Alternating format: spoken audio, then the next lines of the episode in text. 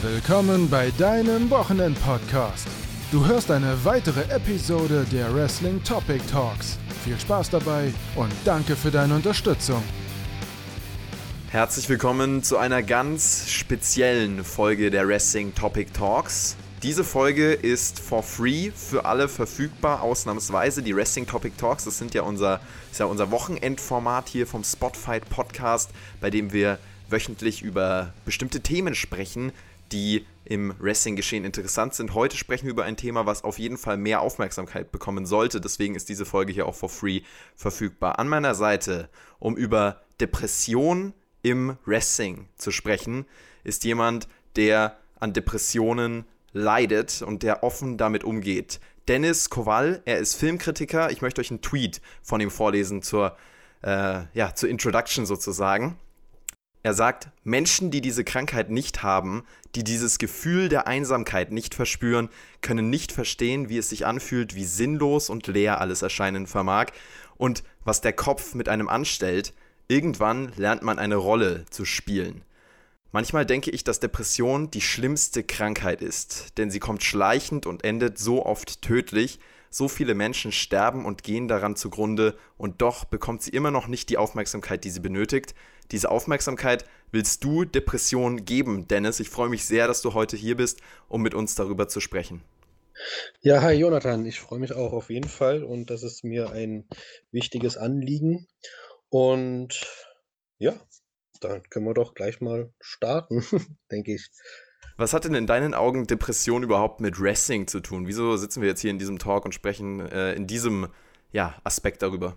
Ähm, was hat Depression mit Wrestling zu tun? Also, da fällt mir natürlich als allererstes ein, dass Wrestler und so viel Erfolg sie auch haben, so viel Ruhm sie bekommen haben, irgendwann selbst in diesem Ruhm schon eigentlich an Depressionen erkranken.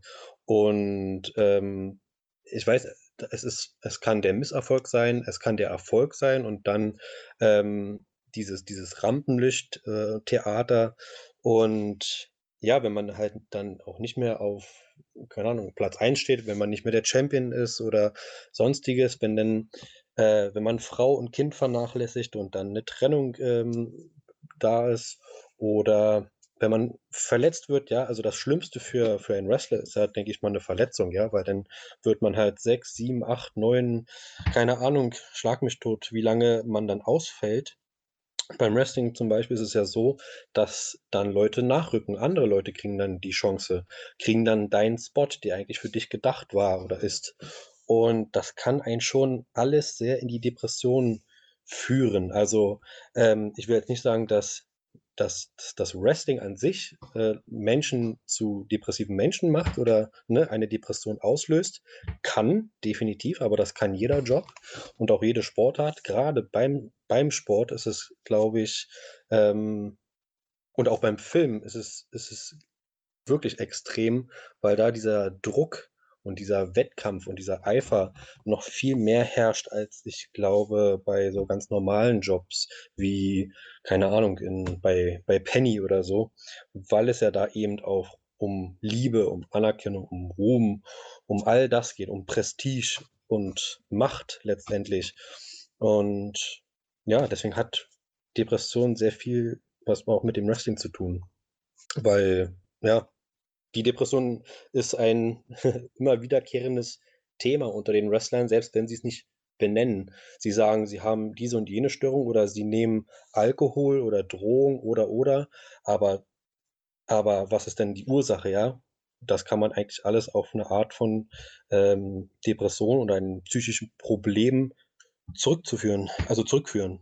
Die Struktur für diesen Podcast sieht so aus, dass wir uns erst mit Depression beschäftigen und erstmal klarstellen, was ist das eigentlich und dann genauer darauf eingehen, was Depression auch im Wrestling für Folgen hatte, beziehungsweise welche Wrestler an Depression erkrankt sind.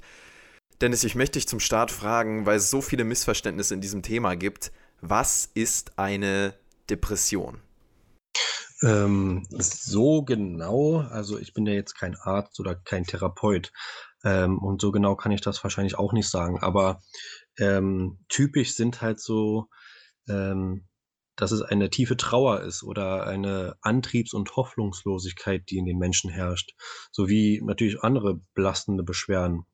Ähm, ein, ja, zum Beispiel gibt es ja die verschiedensten äh, Depressionsarten. Es mhm. gibt diese, diese ähm, manische Depression, ja, von, wo man von einem Hochgefühl äh, in der nächsten Minute gleich so, ein, so eine richtig depressive Phase hat und ein absolutes Tiefgefühl hat. Dann gibt es wieder diese endogene Depression, ähm, die eigentlich eher intrinsisch ist, also von innen kommt. Man weiß eigentlich gar nicht, ähm, warum man sich so fühlt, wie man sich dann letztendlich fühlt.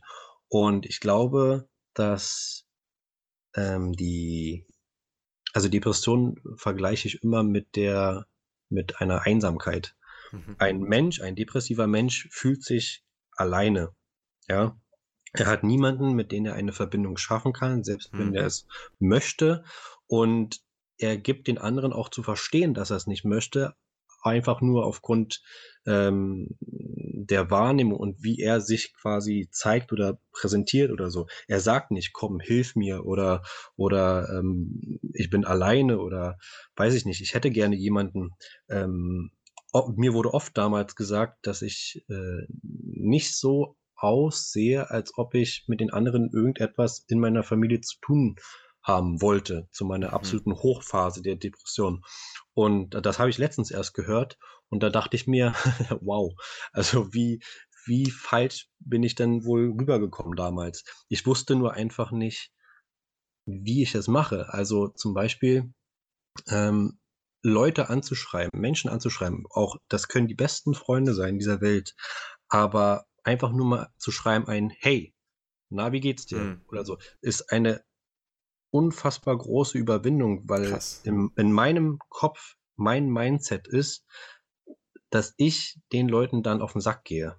Dass ich es nicht wert bin und dass, hm. dass die bestimmt Besseres zu tun haben, als sich jetzt die Zeit mit mir zu nehmen.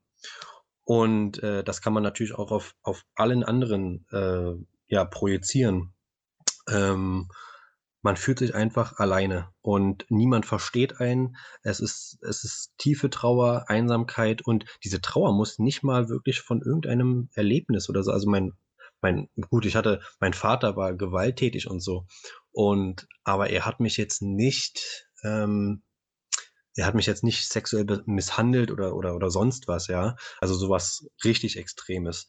Und mhm. trotzdem bin ich halt in diese Depression gefallen und da können wir ja später noch ein bisschen zu erzählen, warum, wieso, weshalb. Ähm, ja, so, also ein ganz großes Ereignis oder Erlebnis gibt es eigentlich gar nicht. Die, die kommt halt einfach so, wie ich es ja auch beschrieben habe. Sie kommt sehr, sehr schleichend und man merkt es gar nicht und dann ist man irgendwann, hat man irgendwann eine Depression und da stellen dann Leute an dir fest, Mensch, du veränderst dich. Und irgendwie ist es auch eine Persönlichkeitsstörung, denn früher in der Grundschule oder in der Oberschule war ich ein ganz anderer Mensch. Wirklich, ich war total wild und, und, und habe so viel dumm Mist geredet, ja, aber gut, das hat wahrscheinlich jeder in seiner Pubertät. Aber ähm, irgendwann dann bin ich nicht nur erwachsen geworden und reifer geworden, ich bin, ich habe mich auch total zurückgezogen. Richtig zurückgezogen, habe mich von allen, also ich fühlte mich missverstanden und war alleine und einsam. Und selbst wenn Menschen in meiner Umgebung waren oder sind, dann bin ich zwar nicht alleine, aber im Herzen bin ich ja trotzdem einsam. Und ich muss selbst immer noch Wege finden, oder also die, die, wahrscheinlich ist es das, also es ist der Sinn meines Lebens, einen Weg zu finden, heraus aus dieser Einsamkeit zu kommen. Denn den habe ich immer noch nicht gefunden. Denn egal, was ich mache, wie ich es tue, mit wie vielen Menschen ich rede und was für Beziehungen ich habe, ich fühle mich trotzdem einsam. Wir werden noch genauer auf deine Story auch zu sprechen kommen im Laufe des Podcasts und ich ähm, weiß es sehr zu schätzen, dass du da so offen bist und dass wir da auch äh, sehr sehr offen in diesem Podcast drüber reden können. Ich denke, das hilft vor allem Betroffenen, aber auch uns äh, oder mir jetzt als Nicht-Betroffenem, das mehr zu verstehen und da auch viel mehr Empathie dann ähm, ja, entgegenzubringen und zweimal hinzuschauen.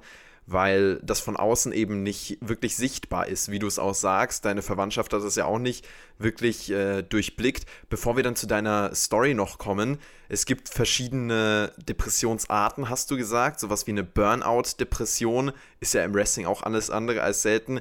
Christian Michael Jacobi, der Geschäftsführer von WXW, ist ja auch mit einer Burnout-Depression dann äh, aus seinem Job geschieden. Ähm, und das ist eben auch einfach mittlerweile eine Volkskrankheit. Burnout. Führen denn diese verschiedenen Depressionsarten alle zum gleichen Ziel, also zu dieser gefühlten Sinnlosigkeit, Apathie, Einsamkeit? Ist das da immer das gleiche Resultat? Ich denke schon, weil ähm, vielleicht bin ich auch ein anderer Fall oder es gibt sicherlich ähm, depressive Menschen, die, die, die vielleicht nur eine leichte Depression haben, ja. Das gibt es ja auch, ja. Und äh, dann hat man wieder so eine mittelschwere Depression. Ich weiß gar nicht mehr, was meine Diagnose damals gewesen ist. So mittelschwere episodenartige Schübe, ähm, Angst vor dem Alleinsein oder vor dem Verlassenwerden eher. Also da spielt halt eine ganze Menge dann eine Rolle ein Burnout ist ja schon wieder eigentlich etwas ganz anderes. Mhm. Also natürlich auch eine, ein psychisches Problem, aber ein Burnout kann ähm, sehr schnell kommen. Klar, wenn man sehr viel Druck hat und so weiter und so fort. Äh, erst vor ein paar Wochen, vor, hm, lass mich lügen, ich glaube vor sechs, sieben Wochen oder so, da stand ich kurz vorm Burnout, einfach weil ich ja jetzt ein, äh, mich selbstständig gemacht habe, nebenbei auch noch eine Ausbildung mache zum Erzieher und wir eine Facharbeit schreiben müssen, Praxisbericht und so weiter und so fort. Und irgendwann wurde mir das alles viel zu viel. Und äh, dann hatte ich schon beinahe, ja, ein, ein, ein Burnout, also stand kurz davor. Wie hast du das denn erkannt? Also erstmal noch vielleicht zu, zu dem Begriff Burnout. Das wird ja immer gesagt, Burnout-Depression. Es ist jetzt trotzdem nicht die klassische Depression, sagst du.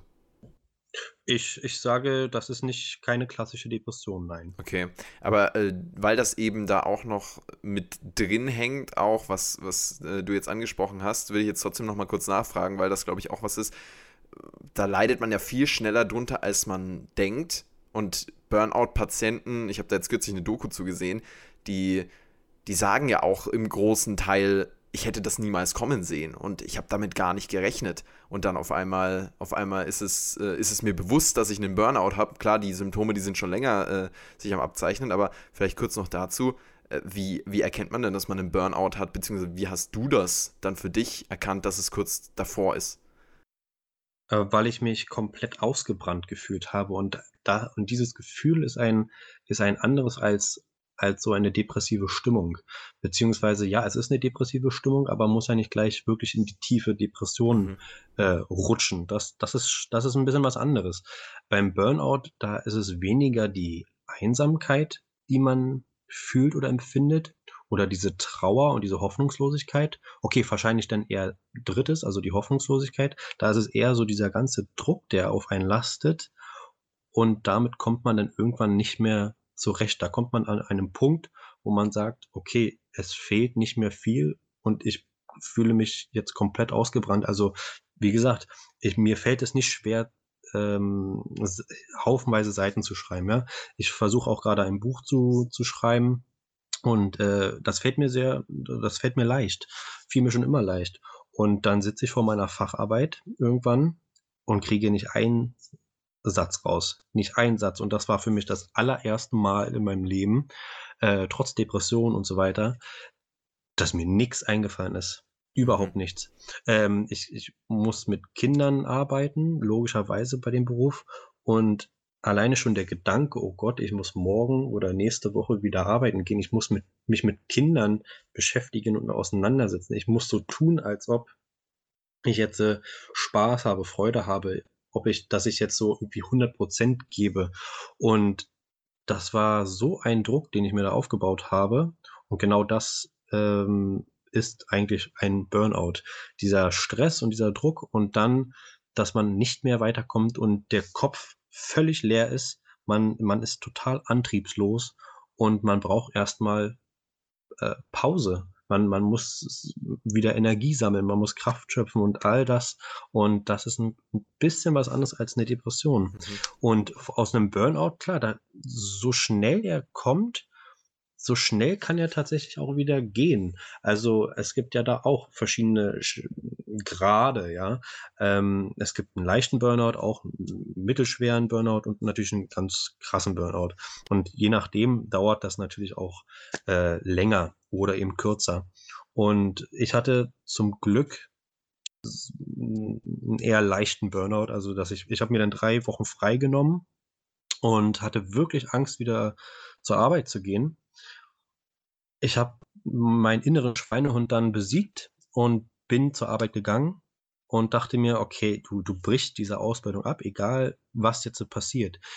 Du, du gehst jetzt dahin und weil du denkst, okay, du, du musst dich wenigstens quasi nochmal vorstellen oder, oder sagen, okay, so und so sieht's aus und ne, ähm, aber ich bin dann doch geblieben. Ich habe eine andere Klasse bekommen, eine andere Anleitung und irgendwie war die Woche ganz gut, ist gut gelaufen und jetzt mache ich das schon wieder seit vier, fünf Wochen und ja, habe den Burnout hinter mir, auch wenn ich jetzt schon wieder sage: „Oh mein Gott, das wird so viel.“ Äh, im Moment gibt es so viele Baustellen, wo ich gerade, wo ich gerade arbeite und ähm, muss aufpassen, dass ich mich hier und da mal auch zurücknehme.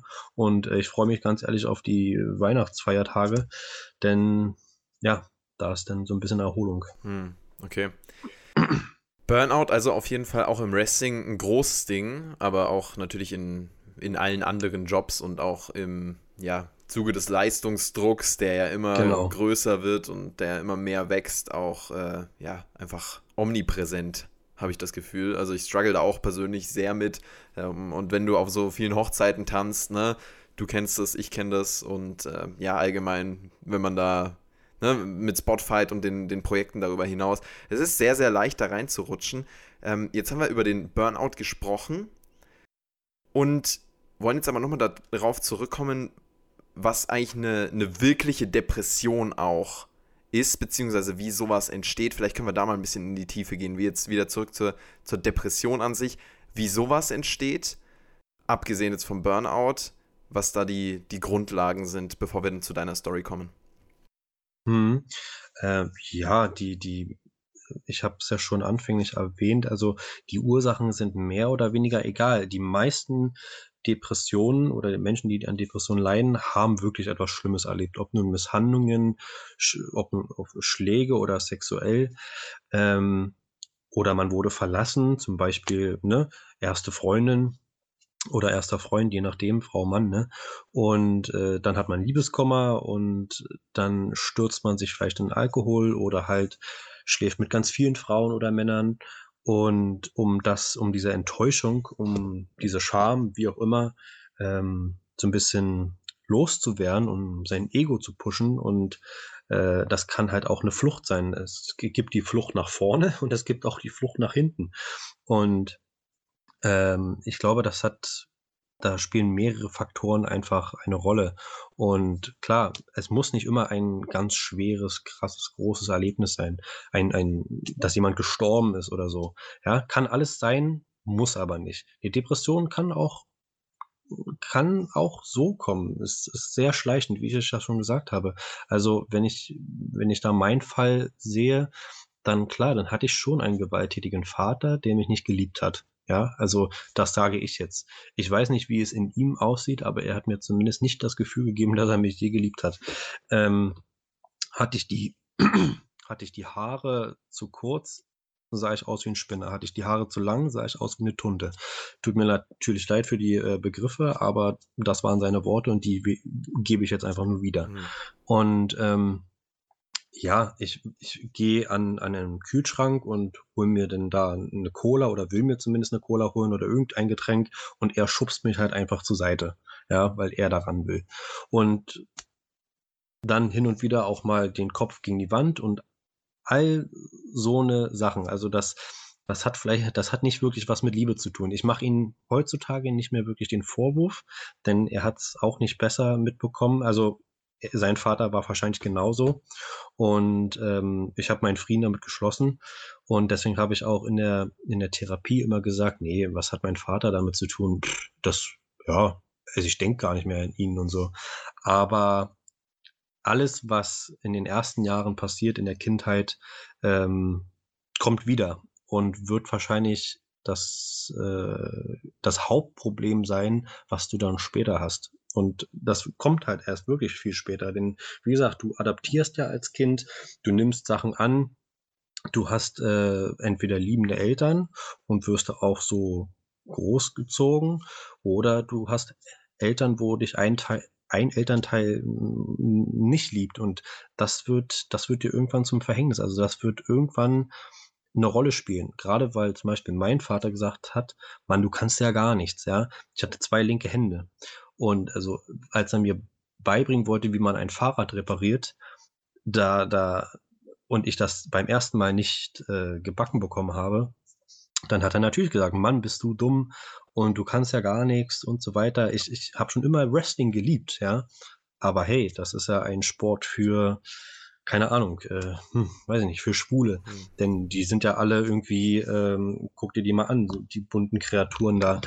Und er stand auf Actionfilme, ich stand auf, auf Dramen, auf, keine Ahnung, ja, hin und wieder auch mal auf Liebesfilme, mein Gott. Wenn es eine gute Story beinhaltet, warum nicht? Und alles, was ich je getan habe, war eigentlich schlecht. Und das hat sich natürlich in meinen Kopf festgesetzt. Und äh, bin dann irgendwann natürlich, hatte dieses Mindset, dass ah, ich störe sowieso nur, ich bin nichts wert, mich kann man nicht lieben, ich bin nicht liebenswert, ich habe eine schlechte Seite an mir und ich glaube auch, dass ich eine schlechte Seite an mir habe. Das, also, das ist aber ein anderes Thema. Ähm, und ja, und dann wurde man halt einfach einsam, weil man auch so hoffnungslos in die Zukunft blickt. Denn selbst jetzt tue ich, tue ich mich sehr, sehr schwer, in die Zukunft zu schauen ich will natürlich irgendwann eine Frau haben, die mich liebt, die ich lieben kann. Bisher ist das nicht, ist das einfach nicht vorgekommen. Ähm, also was wirklich was mit Liebe zu tun hat. Und natürlich möchte ich eine Verbindung schaffen zu jemandem, der dieselbe mm, Tiefe in den Augen hat oder dieselbe Sensibilität oder Empathie wie ich. Und gerade was die Empathie angeht heutzutage, äh, die geht ja immer mehr den Bach runter, so sage ich jetzt einfach mal. Und ja, so kann halt eine Depression auch entstehen. Ich habe meinen ich bin habe die zehnte Klasse abgeschlossen und war dann erstmal arbeitslos, ein halbes, dreiviertel Jahr. Und genau in dem halben, dreiviertel Jahr habe ich eine Depression bekommen, so richtig. Und es gab auch mal Jahre, also ich sag mal 2008 oder 2009, ich glaube, wenn meine Mom nicht gewesen wäre, dann wäre ich nicht einmal in diesem Jahr rausgegangen. Einfach nur zum, zum, zum Gassi gehen oder, oder keine Ahnung, mal in die Kaufhalle oder so. Ich glaube, ich wäre nicht rausgegangen. Es gab Monate und Phasen, wo ich das Tageslicht nicht gesehen habe, weil ich tagsüber geschlafen habe und ich die Menschen da draußen nicht sehen wollte und nur in der Nacht fühlte ich mich sicher oder meine Stimmung war denn in der Nacht einfach besser. Ich war produktiver, ich war kreativer. Das ist heutzutage immer noch der Fall. Nur ähm, sehe ich den Tag als solches nicht mehr so schlecht. Und ja, wie gesagt, an jeder Ecke kann irgendetwas passieren als ein depressiven, als ein depressiver Mensch und alles, was man ja sagt, was man jemandem sagen kann, deiner Freundin oder dein Freund oder wie auch immer, das könnte man mir ja falsch auslegen und das hat man mir auch oftmals falsch ausgelegt, gerade in den letzten zwei Jahren, aber das ist wieder eine andere Geschichte.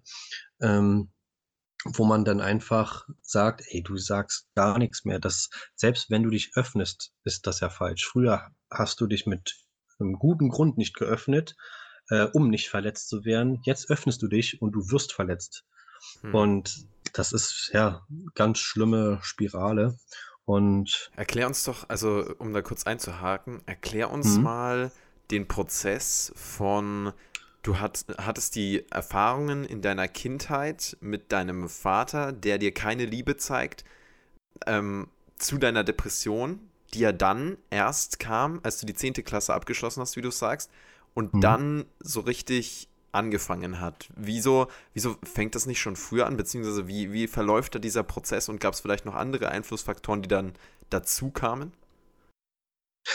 Das, das, das meinte ich vorhin mit dem, dass, ähm, dass ich vielleicht sogar schon früher depressiv war, mhm. ohne dass ich gemerkt hatte, dass ich schon Depressionen hatte. Also wie gesagt, es gibt auch eine Depressionsart, wo halt ähm, ähm, ja, wo der Stoffwechsel einfach gestört ist, ähm, weil er bestimmte Stoffe einfach nicht bekommt. Und ich glaube, Serotonin, dieses, dieses, ähm, was halt Euphorie und ja. ein Hochgefühl auslöst und so. Und das haben manche Menschen nicht. Das haben viele depressive Menschen nicht. Und ich bin sogar beinahe davon überzeugt, dass ich auch daran leide oder dass ich schon früher daran gelitten habe, ohne dass ich es gemerkt habe. Denn ich, in meiner Kindheit war es schon so, dass ich immer nur adaptiert habe, ja, von Menschen. Zum Beispiel, okay, Mensch XY lacht jetzt über einen Witz, also lache ich auch mit. Ähm, die machen gerne Party, also muss das ja irgendwie gut sein. Die machen gerne das, das, das, das und hat mir dann suggeriert, okay, das macht man also. Okay, gut, weil mhm. ich habe ich habe das alles nicht gefühlt, ich habe das nicht gespürt und das ist auch wieder so ein so was äh, so ein Widerspruch eigentlich in der Depression. Man fühlt eigentlich so viel in einer Depression, weil man sich ja einsam fühlt und weil man so verletzt ist, weil man so traurig ist und manchmal weiß man gar nicht warum. Und eine Enttäuschung oder ein Verlassenwerden ist so viel schlimmer, ist zehnmal schlimmer, als wenn es irgendjemanden trifft, der der damit halt weniger ein Problem hat, wieder jemand Neues zu finden. Und ähm, ja, so kommt halt eins zum anderen. ja. Äh, die, also du sagst Serotonin, dieses Glückshormon, das haben Leute, die depressiv sind, haben das nicht, beziehungsweise bei denen wird das nicht mehr ausgeschüttet. Weil das gilt ja als dieses Heilmittel für Depressionen und auch das, was jedes Antidepressiva Medikament irgendwie mhm. mitbringt, um da im Gehirn wieder was in Ordnung zu bringen, ist es dann so, dass, dass diese Glückshormone gar nicht mehr ausgeschüttet werden, einfach durch diese Erkrankung? Ähm, nee, das kann schon äh, früh passieren. Also man wird schon ohne dieses, äh, diesen, diesen Stoff geboren quasi. Denn Depressionen so. sind auch, ja, ja, ja, ja, das, also man, die, die, die Ausgangslage, sage ich jetzt mal, ist schon komplett gestört. Also kann natürlich sein, dass Mutter, Vater auch schon an Depressionen gelitten haben, denn es ist, ähm, das hat auch was mit den Genen zu tun tatsächlich. Und äh, also ist vererbbar. Okay, krass. Und ähm, ja, also man hat schon dann am Anfang eigentlich keine Chance. Und das kriegt man ja dann erst später mit, dass mit dem Kind irgendetwas mhm. nicht stimmt. Wenn das Kind natürlich dann, sage ich jetzt mal, eine Rolle annimmt oder das selbst nicht also als Kind weiß man ja nicht wirklich, wie es anderen Kindern geht. Man sieht sich das an und man lernt von ihnen. Man bekommt so eine Entwicklung und dann nimmt man halt so Sachen an und ähm, versucht sie irgendwie umzusetzen. Das machen ja auch Erwachsene. Und bei mir war es halt auch so der Fall. Äh, ich habe mir das alles angenommen, weil ich, weil ich kaum etwas gefühlt habe das, das wahrscheinlich, und deswegen sage ich, wahrscheinlich hat mir von Anfang an so dieser, dieser Stoff gefehlt. Aber hm, okay. wer weiß. Du, du hast jetzt auch noch angesprochen, ähm, Erlebnisse in der frühesten Kindheit sind das, was Depressionen dann noch mehr hervorruft, beziehungsweise diese Prägungen, die wir in der frühen Kindheit haben, die sind ähm, auslösend dafür. Und wenn uns da vor allem die, die Liebe in unserem engen Personenumkreis, auf die wir angewiesen sind, von Eltern, äh, ja, von, von Geschwistern gegebenenfalls, wenn uns die nicht gegeben wird, nachdem wir uns eigentlich äh, im tiefsten sehnen, dann ist das nochmal mehr ausschlaggebend. Das ist ja auch diese Sigmund Freud Psychoanalyse, mhm. Herangehensweise. Ähm, das heißt, du hast schon in deiner Kindheit gemerkt, okay, mein Vater zeigt mir keine Liebe und das hat sich dann auch äh, durch deine Jugend nicht geändert sozusagen. Ja, genau. Also, ähm, ja, mein Vater hat mir nicht wirklich die Liebe gezeigt, so wie andere Väter es mit ihren Kindern getan haben. Ja? ist das der? Hauptgrund für deine Depression, würdest du sagen? Vielleicht schon. Vielleicht ist es der Hauptgrund. Ich will mich darauf gar nicht so festlegen, weil, ähm, aber wie gesagt, die, die ersten Erfahrungen, die man ja macht oder die ersten Bezugspersonen, die man als Kind hat, sind ja irgendwie dann doch die Eltern. Mhm. Ja. Und äh, die, die können, also die Eltern, man muss es einfach so hart sagen, die können an dem schuld sein, wenn das Kind halt Erfolg hat und wenn das Kind gut heranwächst. Daran können sie Schuld haben. Ja, also positiv jetzt gemeint. Sie können aber auch schuld daran sein, dass das Kind ja eben äh, später sehr viele Probleme hat, wie unter anderem mhm. mit äh, äh, Depressionen zu kämpfen haben, weil ja irgendetwas damals vorgefallen ist. Ähm, fehlende Liebe oder zu viel Liebe oder oder oder. Und das kann alles so seine Gründe haben. Gerade was die Pädagogik angeht, also die Erziehung, äh, spielt da eine ganz, ganz große Rolle bei psychischen Erkrankungen. Okay. Ich möchte dich jetzt noch eine persönliche Sache fragen. Du hast schon zum, zum Start gemeint, dass depressive Menschen ein extrem hohes Selbstmordrisiko haben. Kennst du Selbstmordgedanken? Ja, absolut. Ähm, da habe ich immer mal wieder so Phasen. Ähm, wie, ich, ich kann es ja so, so offen ansprechen. Ich meine, ich glaube, letzte Woche, da hatte ich wieder so ein paar Gedanken und war mir alles zu viel und weil ich denke natürlich oft über den Tod nach und ich denke, dass viele depressive Menschen oft über diesen Tod, auf den, den Tod nachdenken, denn ähm, ich habe dieses Jahr äh, hier, der Joker-Film kam ja raus, ja, mhm. und der behandelt ja, ich weiß nicht, ob du den gesehen hast. Hast du den nee. gesehen? Okay, äh, guter Film und er, der behandelt ja so ein bisschen die psychischen Erkrankungen und so des Hauptdarstellers, unter anderem halt auch Depression und der schreibt so in sein Buch rein so ein paar Sätze, wo ich ich habe die Sätze gelesen im Kino und dachte mir, ja, genau das habe ich auch schon mal geschrieben und genau das habe ich so auch schon mal gesagt, meinen Therapeuten gesagt. Er schreibt zum Beispiel, dass ich hoffe, dass mein Tod äh, mehr Sinn oder mehr Bedeutung hat als mein Leben. Das ist zum Beispiel ein Satz und der nächste Satz ist gewesen, ähm, ich glaube, das Schlimmste an einer psychischen Erkrankung ist, dass ähm, man so tun muss, als hätte man keine. Mhm.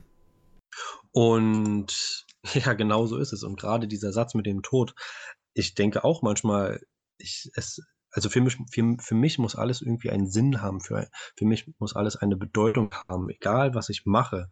Diese Ausbildung, das Projekt Grow Stronger und auch das jetzt hier, dieser, dieser Podcast, das muss für mich einen Sinn haben und eine Bedeutung haben. Mhm. Wenn es das nicht hat, dann würde ich es nicht machen. Und ähm, ja, und deswegen kann ich kann ich so viele Sachen auch nicht angehen, weil weil sehr wenige Sachen, äh, für mich eine Bedeutung haben oder irgendeine Relevanz haben. Krass. Und ja, ta tatsächlich, äh, ist dem so. Wie gesagt, andere ergötzen sich oder freuen sich, ähm, an einem Sonnenaufgang oder Untergang. Ich glaube, das das das kam sogar mal. Da da meinte jemand zu mir: „Oh, guck dir mal den Sonnenuntergang an.“ Und ich meinte: „Hm, ja, ja, ist der nicht ist ist ist der nicht schön? Und ich dachte mir so: „Ja, ich glaube, sie erwartet jetzt, dass ich sage: „Ja, ja, der ist echt richtig schön.“ Ich habe es aber nicht gefühlt. Ich wusste, Mhm. dass ich dass ich, ähm normalerweise hätte ich das gut finden müssen, ja, also rein von der Logik her und so, aber ich habe es halt einfach nicht empfunden und, äh, das das ist bei den meisten Menschen, denen ich denen ich begegne, oft so. Und, ähm, sie sind mir egal. Sie, sie, ich möchte nicht, dass sie mir egal sind. Und äh, ich bin immer mal wieder so in so einer Phase, wo, wo ich Menschen vor den Kopf sto äh, stoße, aber nicht, weil ich das will, sondern weil, weil da irgendwie mal so meine schlechte Seite spricht oder beziehungsweise die Depression. Und ähm, weil ich ja mit dem Mindset rangehe, dass jede Beziehung, egal ob eine Liebesbeziehung oder eine Freundschaft, sowieso zum Scheitern verurteilt ist. Es hat alles gar keinen Sinn und kein keinerlei Bedeutung. Was hat denn das Leben oder mein Leben für eine Bedeutung? Und da kommen wir eigentlich schon zum Punkt, denn ich glaube, depressive Menschen, ähm, es trifft mehr die intelligenten Menschen und äh, also weil sie einfach so viel darüber nachdenken und grübeln und diese existenziellen Fragen sich stellen und nach den Sinn des Lebens suchen das, das sagt man ja oftmals so, ja, hm. der Sinn des Lebens ist das und das und so. Aber manche nehmen es wirklich ernst. Die, die, die wollen wirklich einen Sinn haben. Die wollen wissen, warum sie hier sind, wer sie sind, ähm, was das Menschsein ausmacht und all das und so. Also zu diesen Menschen zähle ich auch, die darüber philosophieren. Und ich glaube, alle Philosophen im, im, im, auf der Welt waren mal depressiv. Ähm, ich kann es mir echt nicht, ich kann es mir echt nicht anders vorstellen. Und man will ja auch irgendwie Erfolg haben, man will Liebe haben und da kommen wir schon zum Anfangsthema. Was hat Wrestling mit Depression zu tun? Die, die irgendetwas repräsentieren wollen, die, die erfolgreich sein möchten, die, die irgendetwas in dem Wrestling sehen, ey Mensch, da, darin bin ich gut, darin möchte ich erfolgreich sein, dann lieben mich Leute und wenn diese Liebe dann nicht mehr da ist, weil man verletzt ist oder weil die Karriere zu Ende ist, dann fällt man zum Beispiel in eine Depression. Und ähm, oder wenn man halt nicht mehr, nicht mehr der Beste ist. Und äh, warum, ich glaube, die meisten Schauspieler haben schon ein Problem im Kopf. Ja, natürlich kann man sagen, okay, sie, das ist einfach deren Leidenschaft. Und ich bin ein großer Befürworter äh, was diese These angeht. Sie wollen das einfach machen. Wenn ich einen Film schaue, dann denke ich mir auch, oh mein Gott, ich möchte eigentlich auch Schauspielerei machen oder die Regie und so weiter und so fort. Aber manche oder viele wollen sich auch profilieren und wollen die Liebe haben und wollen sehen darin einen Sinn in ihrem Leben oder haben, haben einfach etwas entdeckt, was, ähm, was in ihrem Privatleben vielleicht ähm, gefehlt hat. Ja, denn zum Beispiel das Resting steht bei den meisten, oder jedenfalls war es früher so, immer irgendwie an erster Stelle und Frau, Kind, Mann, wie auch immer, ähm, kam dann erst danach so wirklich. Denn man, man, wenn man mit dem Wrestling erstmal anfängt, gerade bei WWE, dann verpflichtet man sich ja für eine ziemlich lange Zeit. Und, und wenn man dann immer hört, ja, Wrestler XY hat äh, Drohungen genommen, dieses und jenes und welches und hm, und ähm, all diese Probleme, ich weiß nicht, das, das hat alles irgendwie so sein, sein, seine, seine, seine Faktoren. Und ich glaube, gerade in der Filmbranche und in der Wrestlingbranche gibt es verdammt viele äh, Menschen, die an Depressionen leiden oder die irgendeine psychische Störung oder Erkrankung haben. Und ähm, weil sie sich damit selbst nicht befassen können oder wollen, suchen sie den Erfolg woanders. Das ist ja auch grundsätzlich schon mal gar nicht mal so verkehrt oder so schlimm. Aber wenn sie das dann nicht mehr haben, hm. Hm. Ja, ja, das, das kenne ich von super vielen, von, von super vielen Wrestlern, die ich auch persönlich kenne. Ähm, aber äh, wir werden, wir werden darüber noch äh, konkreter sprechen, wenn wir dann über konkrete Wrestling-Beispiele und Depressionen mhm. hier auch sprechen. Und das werden wir in der nächsten Woche tun, hier bei den Wrestling Topic Talks. Vielen Dank, dass ihr hier bei Teil 1 dieser ja, schwierigen Thematik dabei wart. Ich danke dir, Dennis, erstmal dafür, dass du uns da den Einblick gegeben hast. Und ich denke, jetzt ist es für uns auch sehr, sehr äh, besser verständlich. Und ähm, auch für die nächste Woche dann viel besser verständlich äh, mit den einzelnen Schicksalen, die bestimmte Wrestler hinter sich haben. Da werden wir drüber sprechen. For now erstmal, Dennis, wo finden wir dich auf Twitter und äh, ja, hast du sonst noch was zu pluggen? Ja, wie gesagt, ich habe ja schon unser Projekt, also dieses Projekt mache ich mit zwei Freunden, äh, David Amthor unter anderem und Leroy. Wir haben Grow Stronger ins Leben gerufen und ich kann ja mal sagen, was wir da machen, wenn ich darf. Gerne.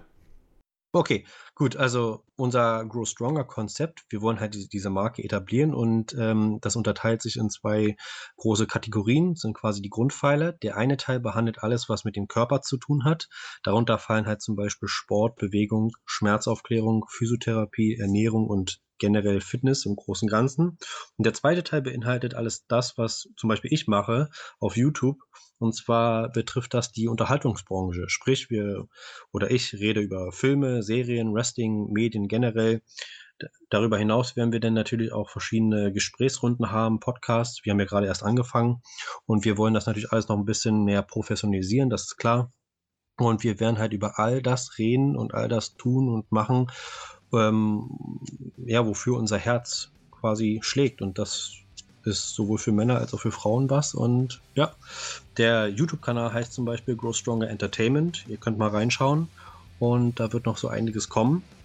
Und ja, damit bin ich eigentlich jetzt auch so am Ende. Dann ja. hören wir uns auf jeden Fall nächste Woche wieder zu diesem Thema und gehen dann da noch in die Tiefe, was das Wrestling angeht. Danke dir, Dennis, mhm. und ihr schaltet hoffentlich auch nächste Woche wieder ein. Bis dahin.